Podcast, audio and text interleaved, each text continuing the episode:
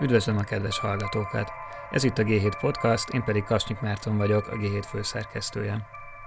Azt mindenki tudja, hogy ami hosszú távon a leginkább meghatározza egy országnak a jövőbeli fejlődési pályáját, az a tudás, tehát az alapfokú oktatási, illetve az erre épülő tágabb oktatási és akadémiai rendszer, és hát a világban rengeteg ország van, amelyik rengeteg erőforrás csoportosít ezekre a területekre, és folyamatosan követi, hogy mik a legjobb gyakorlatok, amiket el lehetne sajátítani ezen a területen, hogy javítsák a saját oktatási rendszerüket.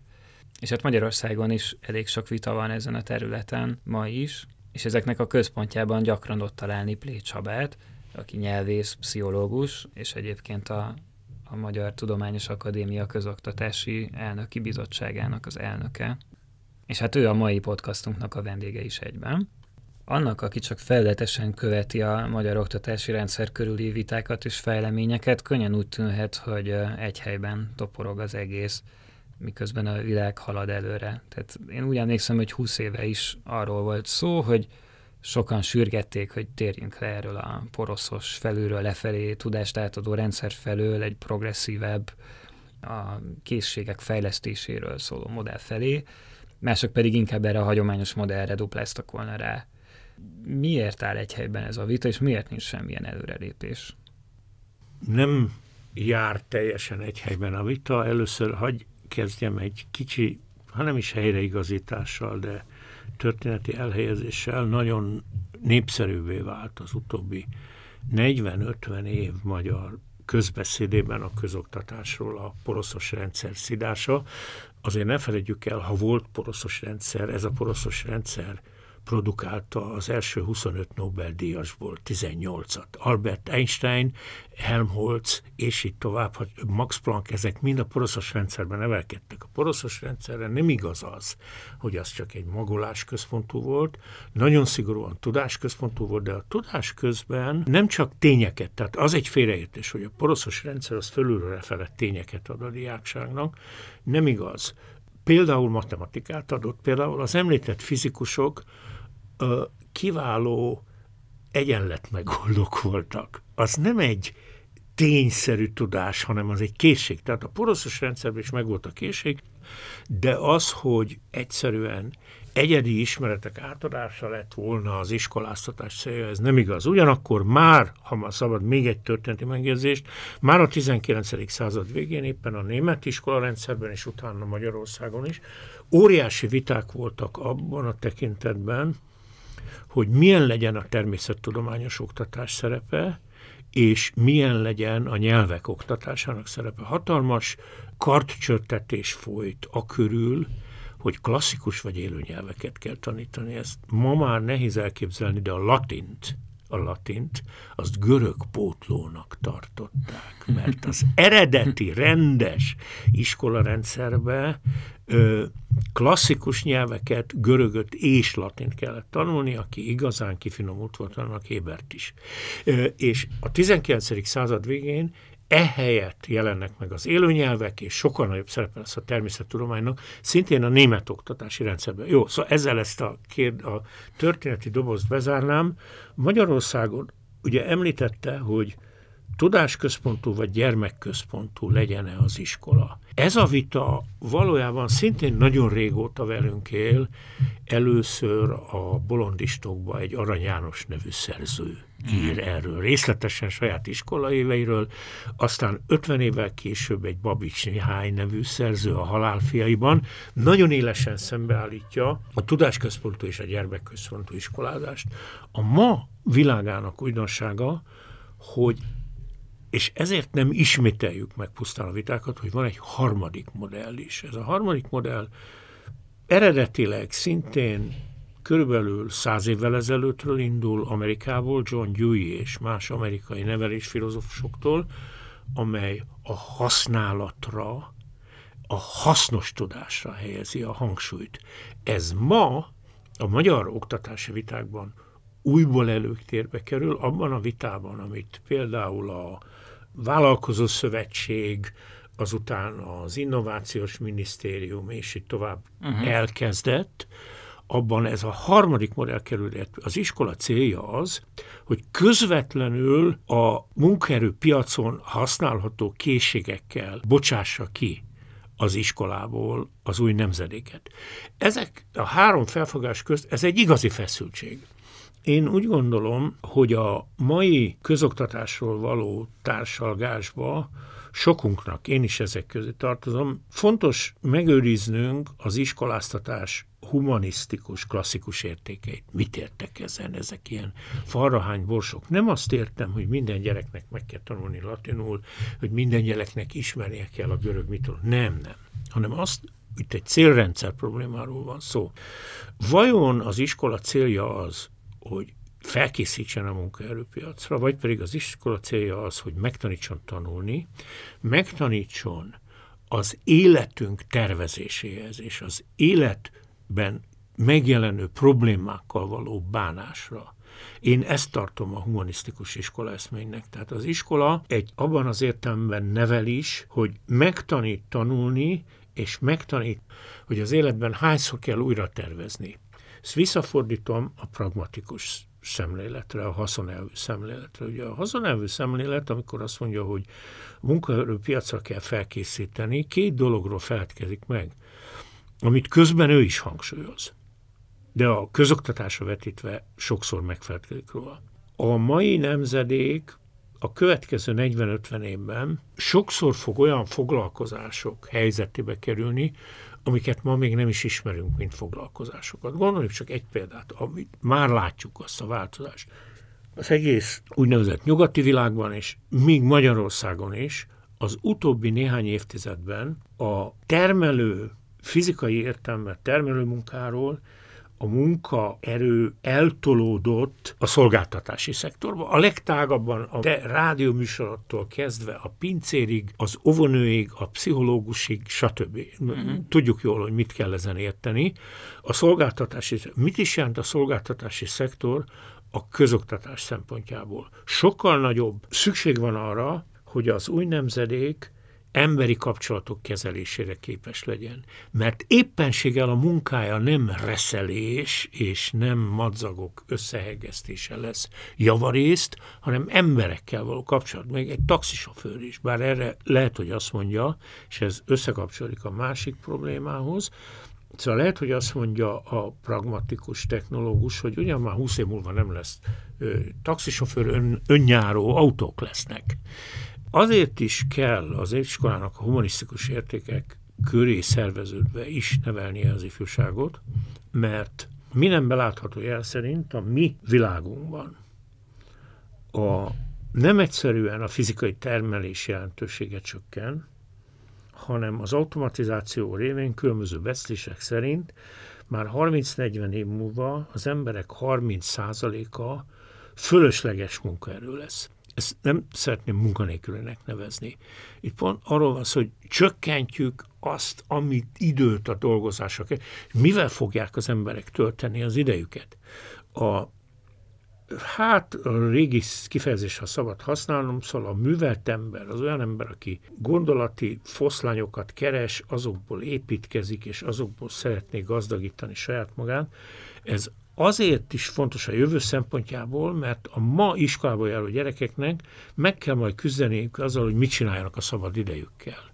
Ez egy nagyon nagy probléma. Felvetetted már azt, hogy az ipari kamara elnök mit vetett föl ugye a magyar oktatás szakképzést, illető javaslatainál, és ez szerintem egy tényleg nagyon érdekes feszültség, hogy mint hogy arról lenne szó, hogy ők a jelenlegi igényből szeretnének felépíteni egy olyan ö, oktatási reformot, aminek viszont ugye 10-20 év múlva lesz eredménye, és ugyan lehet, hogy most éppen azt gondoljuk, hogy minden a szolgáltatási szektor irány, irányába fog eltolódni, de hát jelenleg ennek még Magyarországon csak korlátozottan látjuk a jeleit, hiszen a gazdaságot leginkább ugye az a szektor húzza, ahol a leginkább összeszerelő munka zajlik, és exportra gyártanak autókat. Igen, én nem tudok megoldást azt tudom, hogy érdemes világosan megfogalmazni, hogy itt érték eltérésekről van szó. Még ehhez kiegészítésként egy fontos dolgot hozzátennék,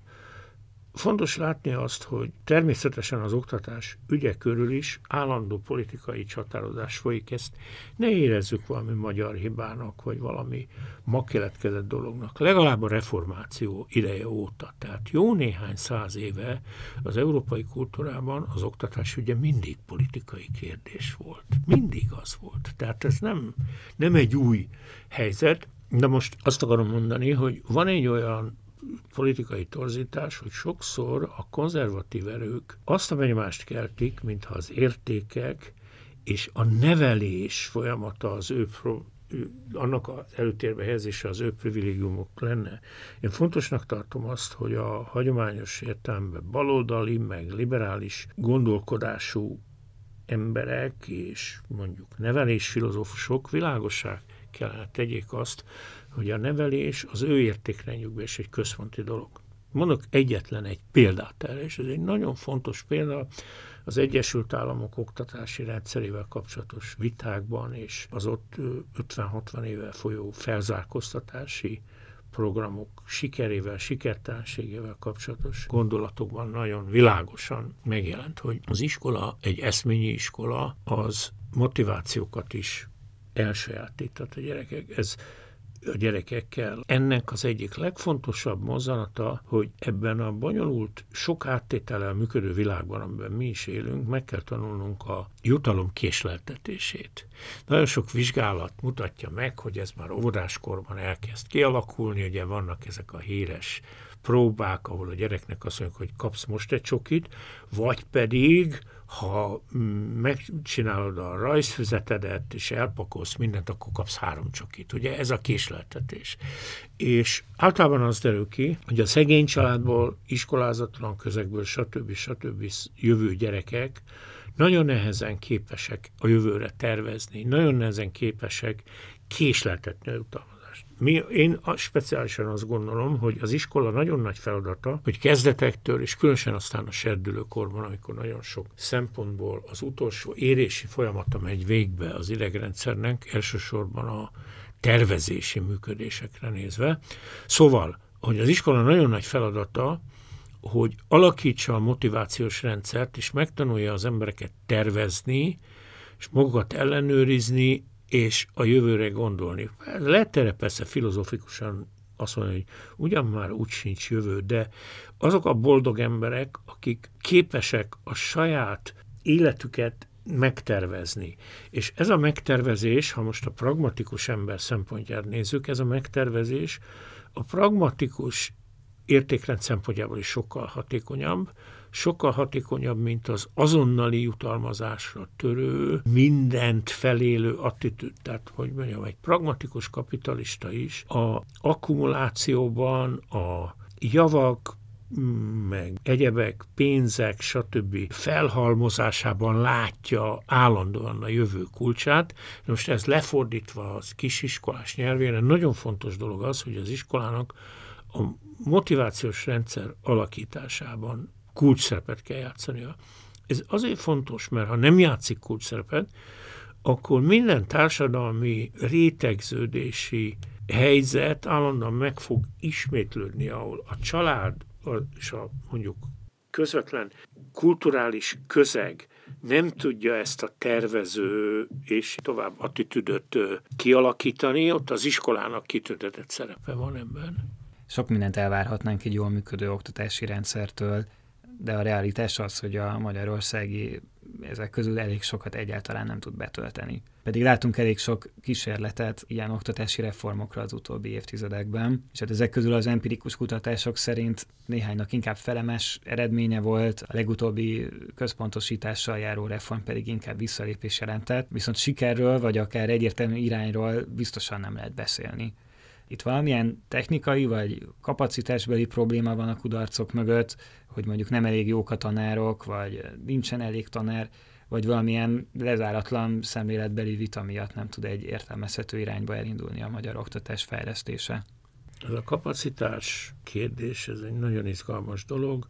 Most a Nemzeti Alaptantervel kapcsolatos megvitatások, illetve hát annak a fazonozásával kapcsolatos megvitatások során is állandóan előtérbe kerül, hogy a tanárképzést meg kell újítani, a tanár... ezek mind rendben vannak, én csak egy tükröt tartanék a társadalomnak. Ma az iskolákban tanított tanárok jó része már a rendszerváltás után lett tanár. Nem lehet már mutogatni, hogy ezek az egykori kommunista és itt tovább. Nem.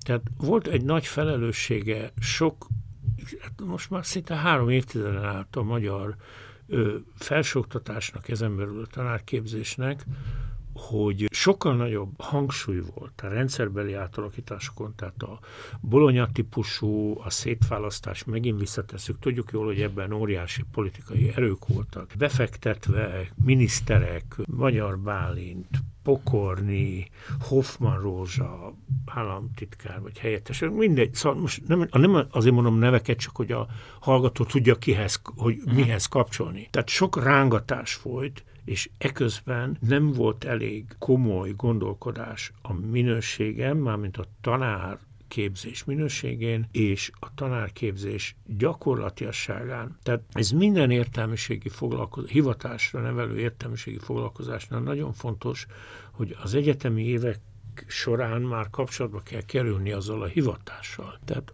az orvosok, mármint a medikusok a betegekkel találkoznak harmadévtől kezdve, a tanárjelöltek gyerekekkel, miközben folyt ez a sok küzdelem, gyerekekkel csak az utolsó évben találkoztak. Ez nagyon nagy gond.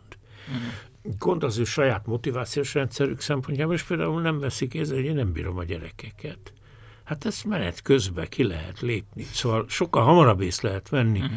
hogy nekem a gyerekek nagy stresszforrás például, de magukat az, a tanulás és tanítás készségeit, a közösség szervezés készségeit sokkal hamarabb el, már az egyetemi évek során kellene alakítani. Szóval én azt gondolom, hogy a minőség, például a minőségbe beletartozik a nyelvtudás is, beletartozik a társas készségek fejlesztése, szóval egyik oldalon a minőség, másik oldalon pedig a gyakorlatias képzési mozzanat nagyon hiányzott, és ez ahhoz, hogy jobban működjön az oktatási rendszer, ez egy nagyon fontos mozzanat. De azért még ezt kiegészíteném azzal, hogy nem lehet mindent a tanárokra és az iskolára hárítani.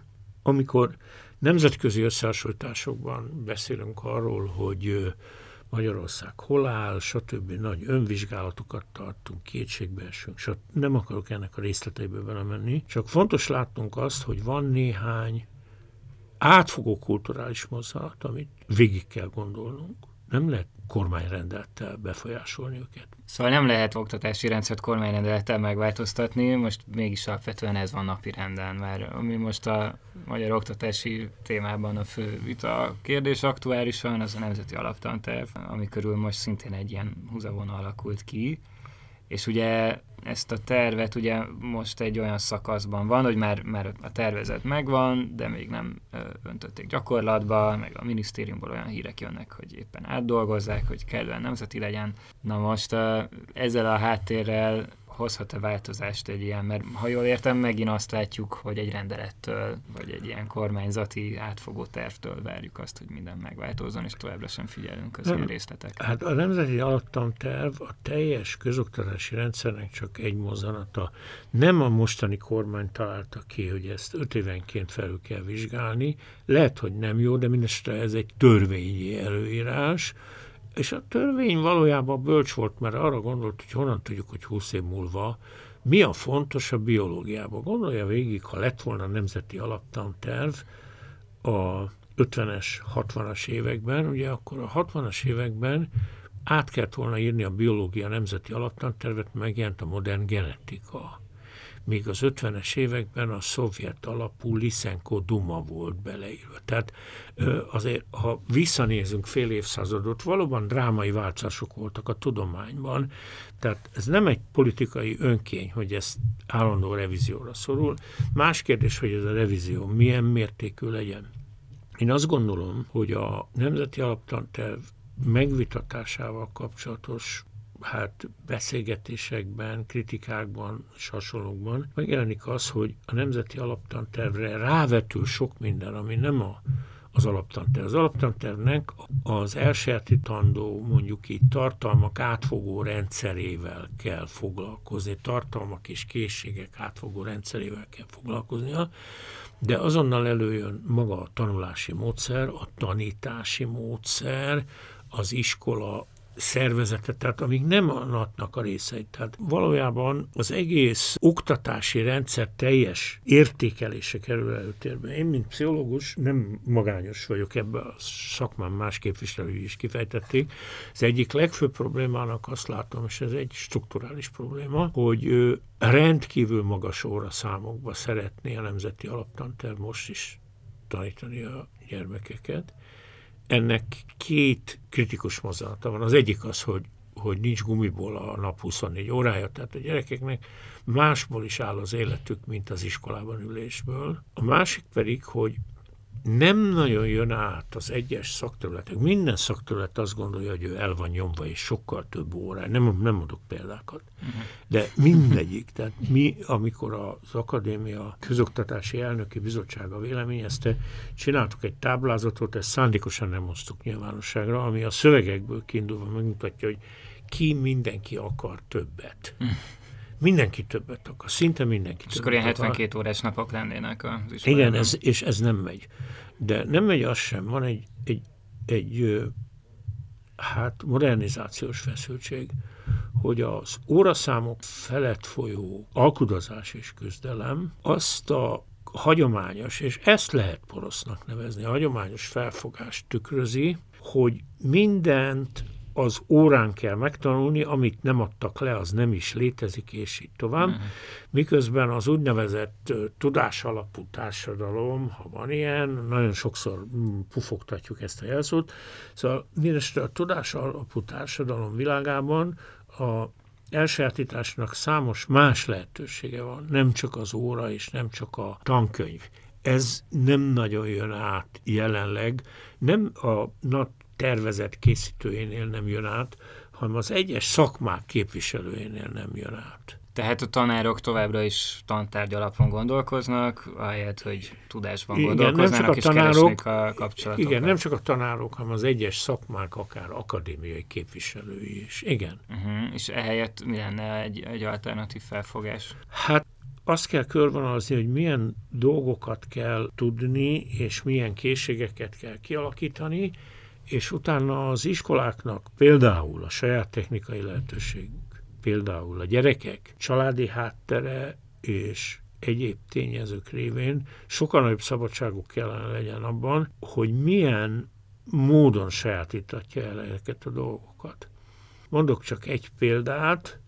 Lehet tankönyvből tanulni az 1848-49-es forradalom és szabadságharcról, lehet órán tanulni, lehet abból tanulni, hogy összehasonlítom, hogy milyen vizualitása van, és elemzem, hogy a különböző filmekben hogyan jelenik meg a 48-49-es forradalom. Ez már egy egész más, ez egy feladat, egy team munka, ahol azután az órán a tanár megmutatja, hogy itt a szempontok mit tükröznek abból, hogy hogyan gondolkoztak, vagy hogyan gondolkozunk a magyar történelemnek erről a sorsfordító eseményéről. Tehát itt a diákoknak nagyobb a szerepe, és az egyébként rendelkezésre álló tudások beszerzése révén kerül be az iskolai dinamikába egy tartalom.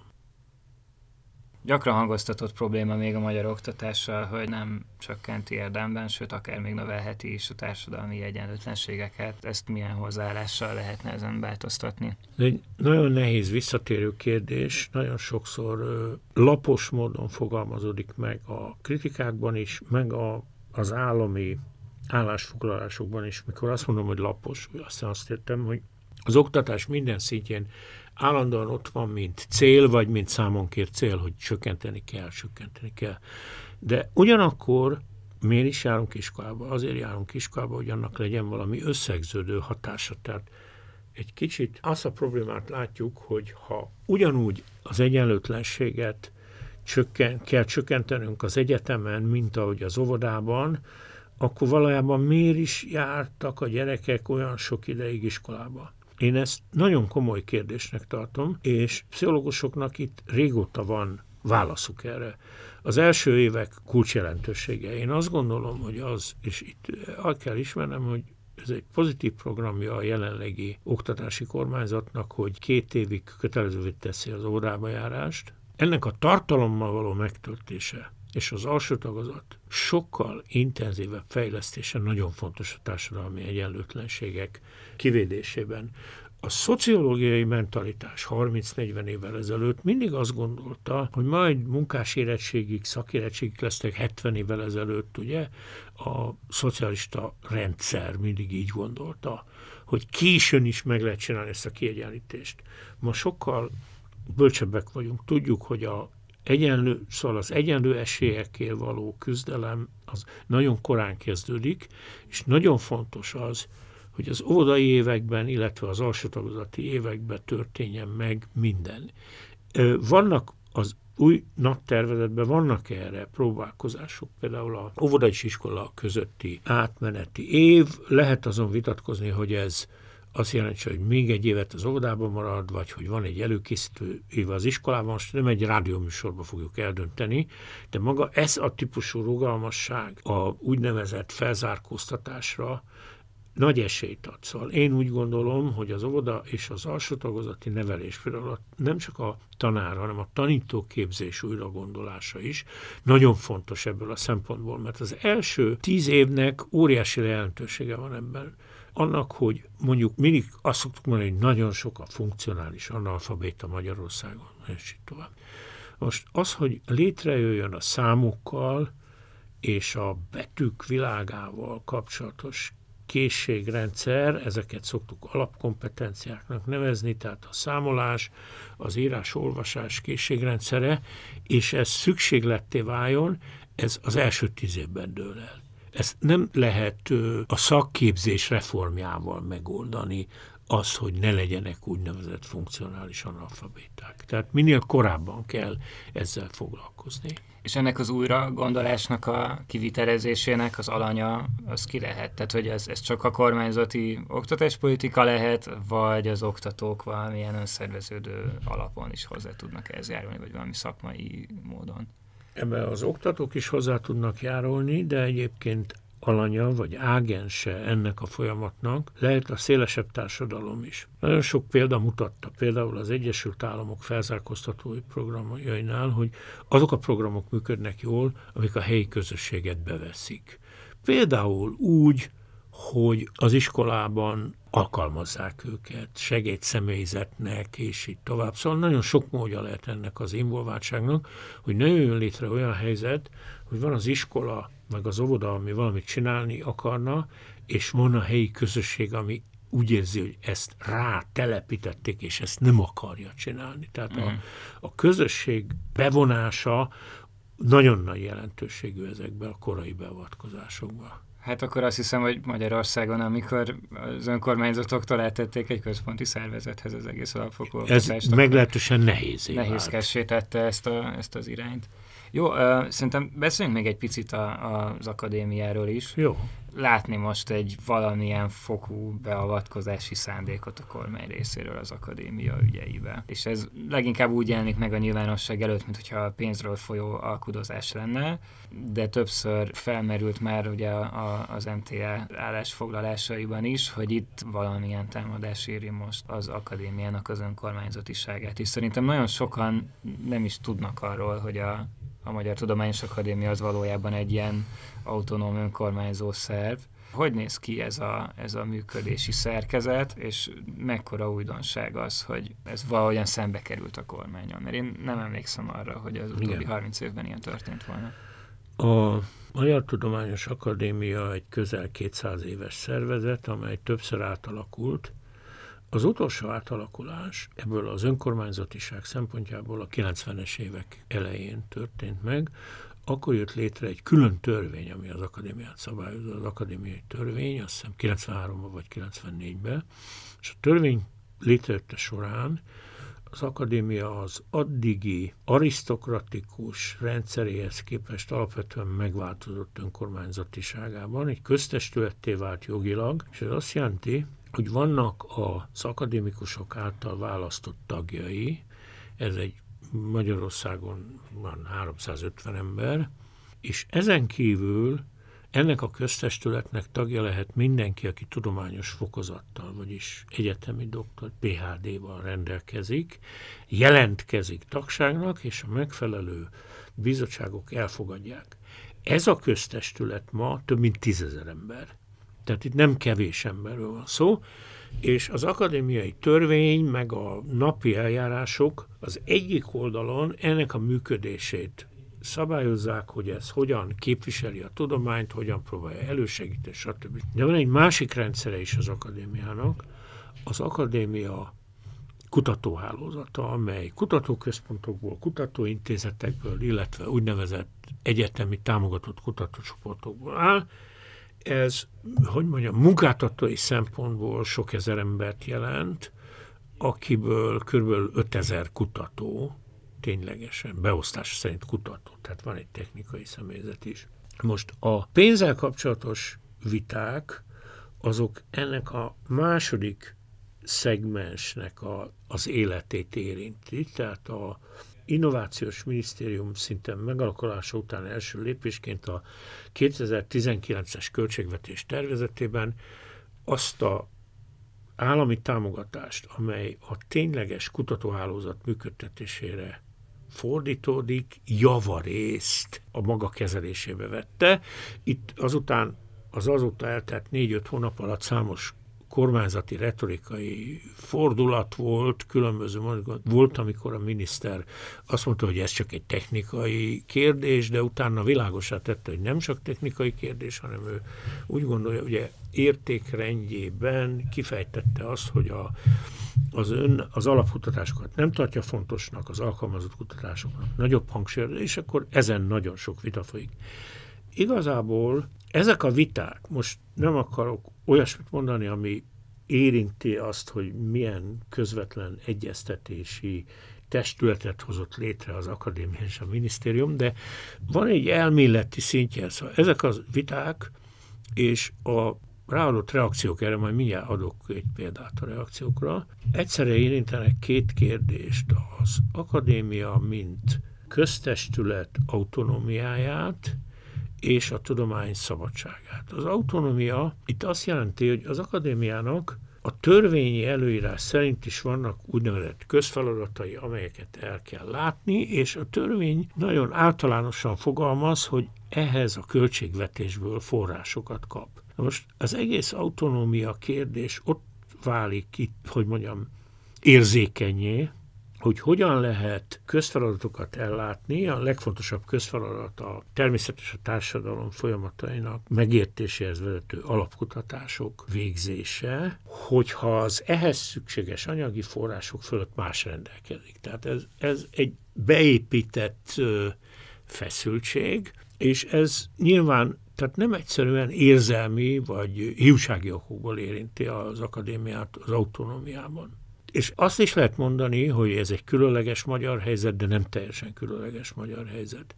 A világban mindenütt a közpénzből finanszírozott kutatások és a főhivatású kutatóintézetek finanszírozásában mindig van különböző típusú állami felügyelet, hiszen államtól származik a pénz. Most ennek a, a felügyeletnek a természete, és a tartalmai ezek nagyon problematikusak. Mondok egy példát, ami ezt az autonómiát világossá teszi. Sokszor hallani innovációs miniszter szájából is olyan megjegyzéseket, amik úgy lehet értelmezni, hogy ő nem tartja fontosnak az alapkutatást, és ezzel egy olyan illúziót teremt, ez tényleg illúzió, mint a Magyarország olyan gazdag ország lenne, mint az Egyesült Államok, vagy most már Kína. Miért mondom az Egyesült Államokat és Kínát? Az Egyesült Államok egész 20. századi történetében úgy működött, hogy miközben a bevándorlási politika részletei nagyon sokszor változtak politikai közegekben, okokból, munkaerő hiány, munkaerő felesleg közegei mellett, ugyanakkor, ha tudásra volt szükség, a tudást egyszerűen mindig megvásárolta, beengedte a tudósokat, az atombombát európaiak csinálták, Fermitől Szilárdig, gondoljuk csak végig. Tehát az Egyesült Államoknak mindig pénze volt, hogy ha tudáshiány van, akkor megvásárolom. Ma már Kínának is elég pénze van. Kína elég autoritár ország, sok embert nem szeret kiengedni, nem megy vissza, ezért a sok pénzből azt megcsinálja, hogy olyan egyetemek, mint a Párizsi, vagy intézmények, a Párizsi Ökolnormál Superior, vagy a Harvard Egyetem, a Yale Egyetem külön tagozatokat tartanak fenn Sankhájba és Kína más nagyvárosaiba. Egyszerűen a városok megvásárolják, hogy ti a világ vezető elméleti szakemberei ebben, abban, amabban, ide gyertek tanítani a mi gyerekeiket. Most illúzió azt hinni, hogy Magyarország valaha olyan gazdag lesz, nem, és méretarányaiban is, hogy ha nincsen elméleti tudása, akkor azt meg fogja vásárolni. Nem. És az elméleti tudás hiánya az hosszú távon rendkívül veszélyes dolog. Gondolok csak egyetlen példára mondjuk a Paksi atomerőműre. Nem akarok arról beszélni, hogy most van-e szükség a Paks 2-re, ez, ez tényleg politika. De az mindannyiunk számára világos, hogy Paks 1, Paks 2 és így tovább világa nem működhet úgy színvonalasan, a Magyarországon nincs a nukleáris folyamatokra vonatkozó alapkutatás. Mi nem tehetjük meg azt, hogy csak technikusok legyünk az amerikai és francia tudósok mellett is, ne is értsük, hogy mi folyik ott. Tehát le lehet fordítani. Ahhoz, hogy mi kompetensen tudjunk foglalkozni a saját energiatermelő rendszerünkkel, ahhoz ehhez alapkutatás szinten értenünk kell. Tehát itt a, az autonómia kérdése olyasmiket érint, hogy egy ország, hogy látszólag azt lehet mondani, hogy kis ország minek szükség erre, arra, amarra, ilyen alapkutatásra. Egyszerűen azért van szükség, hogy ne legyen most praktikusan fogalmazva a tudás világába kiszolgáltatva.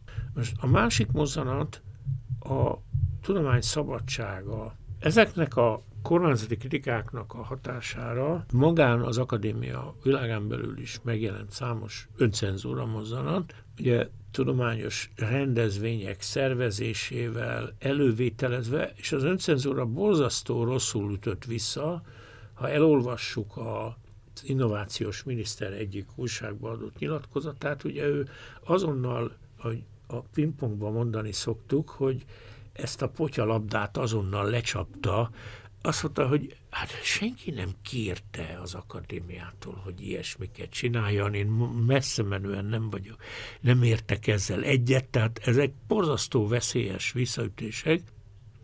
Én úgy gondolom, hogy a tudományos közösségnek ki kell állnia mind az autonómiája, mind pedig a tudományos kutatás és a tudományos kifejezés szabadsága. Mert miért mondom a kifejezést is? Annak idején az acéli kultúrpolitika világában a lazuló, lágyuló kult, a 80-as évek elején, különösen a szociológiára és az érzékeny társadalmi folyamatokra vonatkozóan az volt az acéli jelszó, hogy a kutatás szabad, de a publikáció felelősségével jár együtt.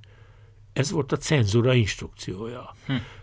Kutassátok csak a szegényeket, a cigányokat, és így tovább, de ugye kemény és így tovább a emigrációba kényszerített ö, cigánykutatók példája jól mutatja, de ne publikáltok és ne beszéltek róla. Na most ilyen helyzetet nem szabad a tudományos közösségnek saját magának segíteni, hogy előálljon.